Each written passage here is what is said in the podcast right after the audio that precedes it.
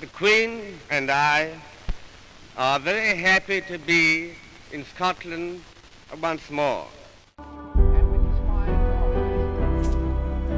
战争一触即发，数百万民众等待国王演讲，鼓舞人心。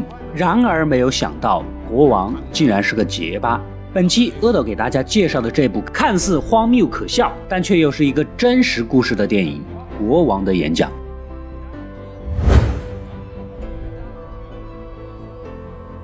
时间来到一九二五年，日不落帝国的黄昏，我们的男主约克公爵作为当时英王乔治五世的次子啊，免不了出席公共活动并发表演讲。但是谁能想到，偏偏约克公爵患有严重的口吃。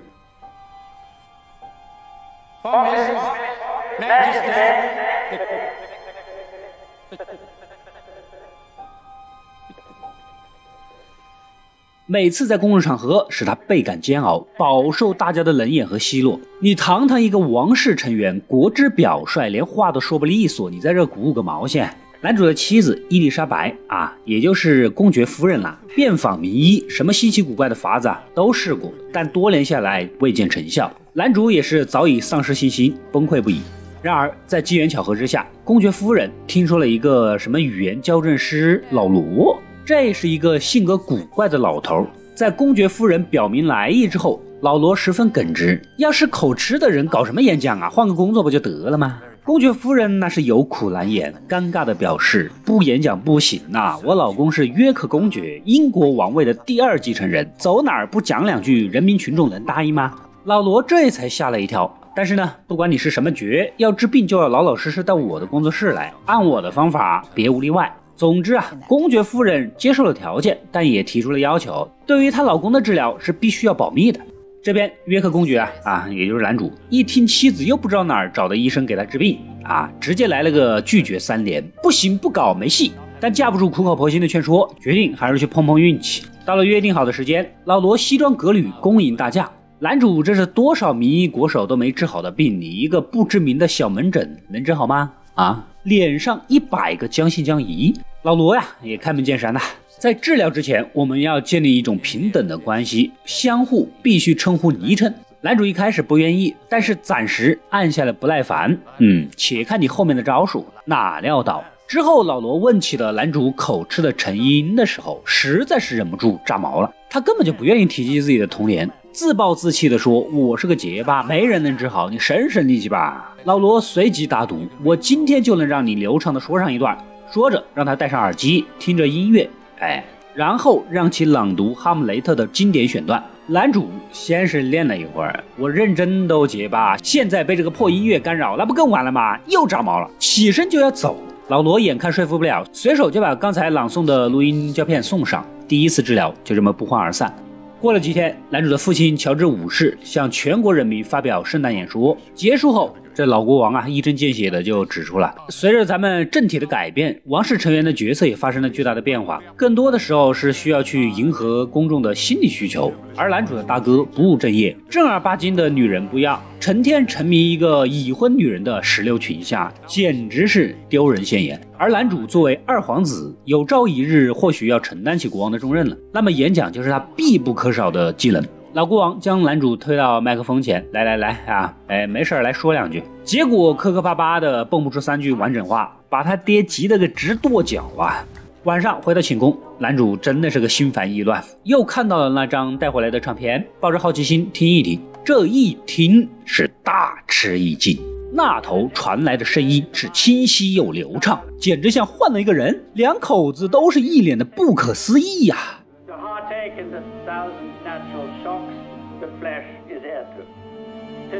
Consummation 还有还有隔天，夫妇二人火急火燎的就再次上门拜访。男主直白的就说了：“你小子有两把刷子，之后你什么要求我都配合，但是童年的事情啊，是绝对不可以再提的。”就这样，男主一边天天接受老罗的治疗，一边带着他协助指导自己出席各种公共活动，两人的关系也渐渐的亲近起来。然而，好日子没过多久，老国王仙逝了，男主的大哥爱德华八世继位。但是之前说了的，这位大哥成天惦记别人家老婆，以前当皇子也就算了，现在是堂堂英国的国王，竟然迷恋一个二度结婚，此刻还是别人人妻的女人，英国国教和王室成员怎么能答应呢？他大哥当这个国王也是心不甘情不愿，男主在一旁是干着急，又是有心无力。闷闷不乐的他找到老罗借酒消愁，也就把压箱底的话给说开了。王子的童年并不一定都是幸福的，他打小就是左撇子，被强行整成了用右手，膝盖呢还外翻，就是 O 型腿了，又被天天压金属夹板给来矫正，反正身上的小毛病呢特别多，所以他的奶妈也是偏爱他的大哥，经常整他、饿他，这种日子持续了三年，导致男主落下了胃病。谁能想到，堂堂大英帝国王子的童年是如此的不堪？这次，两人终于像真心朋友一样推心置腹了。不久后，王室举办宴会，按照规矩，应当由国王亲自迎接贵宾。可是，当男主夫妇抵达会场啊啊，迎接他们的却是大哥苦苦追求的人妻辛普森夫人。你这是闹着玩啊啊！这一无理的举动招致众人的不满，包括当时的大臣丘吉尔。哎，没错啊，就是你们脑海中那个未来的首相丘吉尔。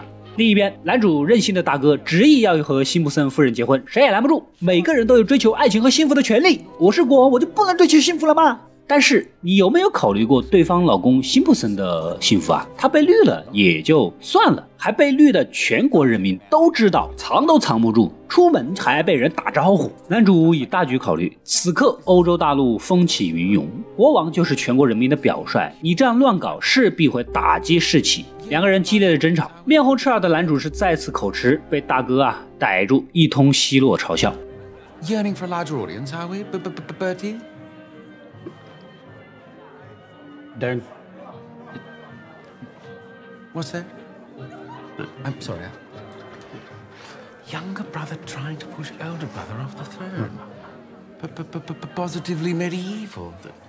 如此的无力啊！男主觉得之前的训练都白费了。面对老罗不断的爆粗，此时老罗发现了一个问题：你骂人的时候挺流利的呀！来来来，再来两句。男主呢也不端着架子了，小嘴跟抹了蜜似的，口吐芬芳。Fucking fuck, fuck, fucking bugger, bugger, bugger, buggity, buggity, buggity, fuck, fuck, ass, yes. balls, balls, fucking you see, not a shit, hesitation. fucking willy, willy, shit and fuck and tits. Dad, what's going on? Sorry. Just finish your homework. 男主骂得爽，气也就消了。关于现任国王，老罗觉得啊，要不你就替你哥上位吧，可毕竟是自己的血亲，这不是篡位吗？第二个，男主这口吃问题还没解决，他觉得自己根本就不配，两人又不欢而散了。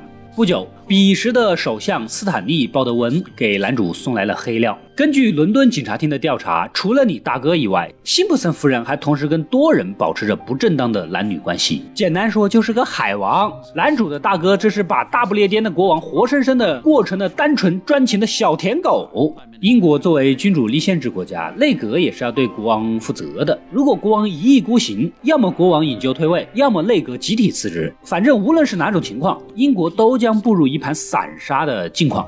另一边，内阁重臣丘吉尔也找上了男主，直言劝进。男主面色凝重，却还是犹豫不定呢。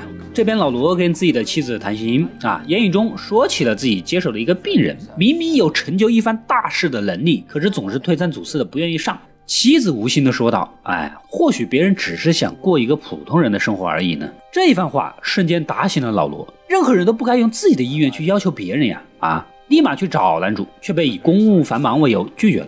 不久，男主大哥爱美人不爱江山，为了跟辛普森夫人结婚，宣布退位。男主是不得不临危受命，继位为新的国王，即乔治六世。在继位典礼上，男主再度因口吃而丑态尽显。然而，这个事情还没有完啊！之后还有更加正式、更加气势恢宏、更加庄严肃穆的英国国王加冕典礼。这结巴演讲又要在全国人民的面前再来一遍，一想到这里都要哭了呀！也许他根本就不配做国王。妻子望着无助的丈夫，也只能安慰道：“民众不会放弃自己的国王，即使他有口吃。”在妻子的陪同下，男主亲自登门向老罗道歉。他一直都无法坦然接纳自己天生的缺陷，对自己做国王没有自信，也没有认同感。他的大哥才是符合王室形象的代表。老罗安慰道：“没有必要永远活在童年阴影之下。接下来你要作为国王主导自己的人生。”两个人呢再次和好如初。下面典礼的各项工作有条不紊地准备着。男主将老罗带到主持典礼的大主教面前，要安排他呀以自己皇室家人的身份做国王的包厢。这大主教哪看得上这种来路不明的所谓什么语言矫正师？私下里一番调查，竟然发现老罗根本就没有行医执照，属于三无人员，立刻上报。这下男主才知道真相啊，那叫一个气！搞半天你就是个江湖骗子，糊弄我玩呢啊！老罗非常坦诚，我是没有行医执照，但是我也没说自己是医生。他曾经在酒吧朗诵，也当过教师，也当过演员，对语言是非常的在行。他曾经就治疗过一些战后应激障碍而无法言语的士兵。他认为口吃并不是天生的，他们只是需要一个倾听者和引导者。总之，虽然他没有官方给的学历证明，但是他实实在在的就能把人治好。男主从愤怒变成了绝望，也许他当国王就是一个笑话。正自伤感，一扭头，这老卢啊，却坐在了王座前，瞬间是怒不可遏。你他喵的跟我下来！知不知道这是什么位置啊？简直不成体统！老罗更加来劲儿了，一个劲儿的抬杠。没想到激动之下，男主的一系列反驳竟然无比流畅。这似乎是他人生第一次在没有说脏话的情况下流畅的与人争吵，而且还有理有据，占了上风。Listen to me! Listen to you by what right? By divine right, if you must. I'm your king. No, you're not. You told me so yourself. You said you didn't want it. Why should I waste my time listening? to you? Because I have a right to be, Uh, and I have a voice! 此时，老罗才微笑起身：“你会成为一个好的国王啊！”他的目的也达到了。男主突然也意识到了这一点，他的口吃变好了，于是立马拒绝了大主教更换医师的建议。两人再次默契的开始了训练课程，排练大典的所有对话和细节。So, is your majesty willing to take the oath? I am willing. Well, of course you are. I'm going to see what this sounds like in the cheap seats so even your old nanny can hear. Will you govern your people? 一九三九年九月一日，德国入侵波兰。两天后，英国大使向柏林方面发出了最后通牒：如果在中午十一点前得不到德国撤退的答复，英德两国正式宣战。然而非常遗憾，内阁议会不得不通过广播向所有国民宣告战争开始了。而男主作为国王的考验也已经到来，他必须立刻对全体国民发表战争动员的演讲，鼓舞士气。时间紧迫，只有四十分钟的准备时间，立马请来老罗指导，在容易打结的地方用其他词语替换，用红线区分停顿的地方，再用之前的音乐疗法，让所有的句子像旋律一样顺理成章。然而还没连顺，预定广播的时间就已经到了。出门是所有内阁大臣、主教等人，谁都知道此次演讲的历史意义和对军民士气的重要性。然而，男主连打招呼都有些不利索了，可想而知有多紧张。众人也只能担忧，又不敢表露。刚刚升任为海军大臣的丘吉尔倒是上前稍显鼓励了几句，忐忑地走入录音室。开始前呢，男主感谢老罗所做的一切，即便这次可能失败啊。而老罗呢，半开玩笑，授他个爵位也是可以的。转头鼓励他，就跟平时跟他对话一样即可啊。三、二、一，演讲开始了。In this grave, our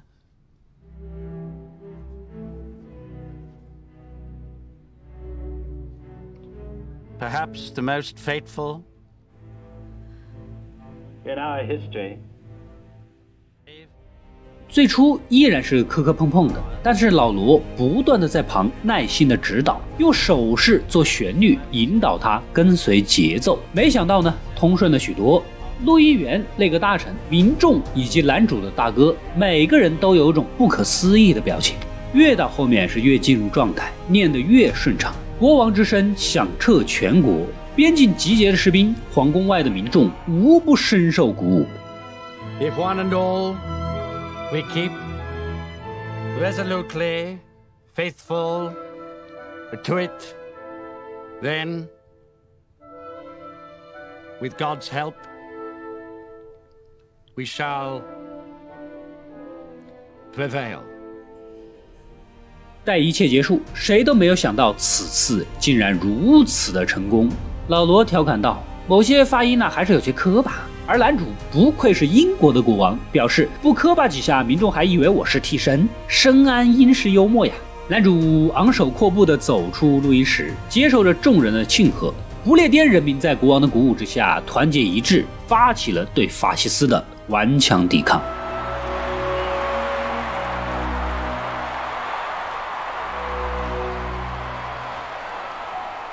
故事到这里呢，也就结束了。本片一举斩获八十三届奥斯卡金像奖的最佳影片、最佳男主、最佳导演、最佳原创剧本四项重量级大奖，其质量是毋庸置疑的。本片所说的乔治六世，也就是男主，正是当今英国女王伊丽莎白二世的父亲。作为一部传统的英式电影，《国王的演讲》在人物情感的刻画上细腻而含蓄。除了乔治六世与老罗在王座前那一场戏是情感的集中爆发以外，在其他场合，所有角色的感情表达呢，均显得十分的内敛啊。即便是在全片最高潮，国王的演讲也仅仅用了几个生活化的场景，交代了出场人物的情绪感受，并没有刻意去煽动观众，但却能如春雨于无声之中，润泽观众的心田，令我们是会心一笑啊。这种情绪上的克制，也正是传统英伦电影的特征。本片的两大关键词。国王和演讲啊，首先是国王强调了男主对自己身份的认同，演讲则着重阐述男主如何接纳自己的缺陷。之所以是接纳，是因为直到影片结尾，男主仍未彻底的治愈自己口吃的毛病，但他毅然担当起了国王的重任，并在正视自己口吃痼疾的缺陷后，顺利的完成了演讲。这也是影片向我们传达的主题：自我认同和自我尊重。作为一部传记电影，《国王的演讲》贴近史实，考究得当。虽然出于电影戏剧化的考量啊，与真实的历史有些许细节出入，但是无伤大雅。这就是所谓的大事不虚，小事不拘，是非常值得大家细细品味的佳作。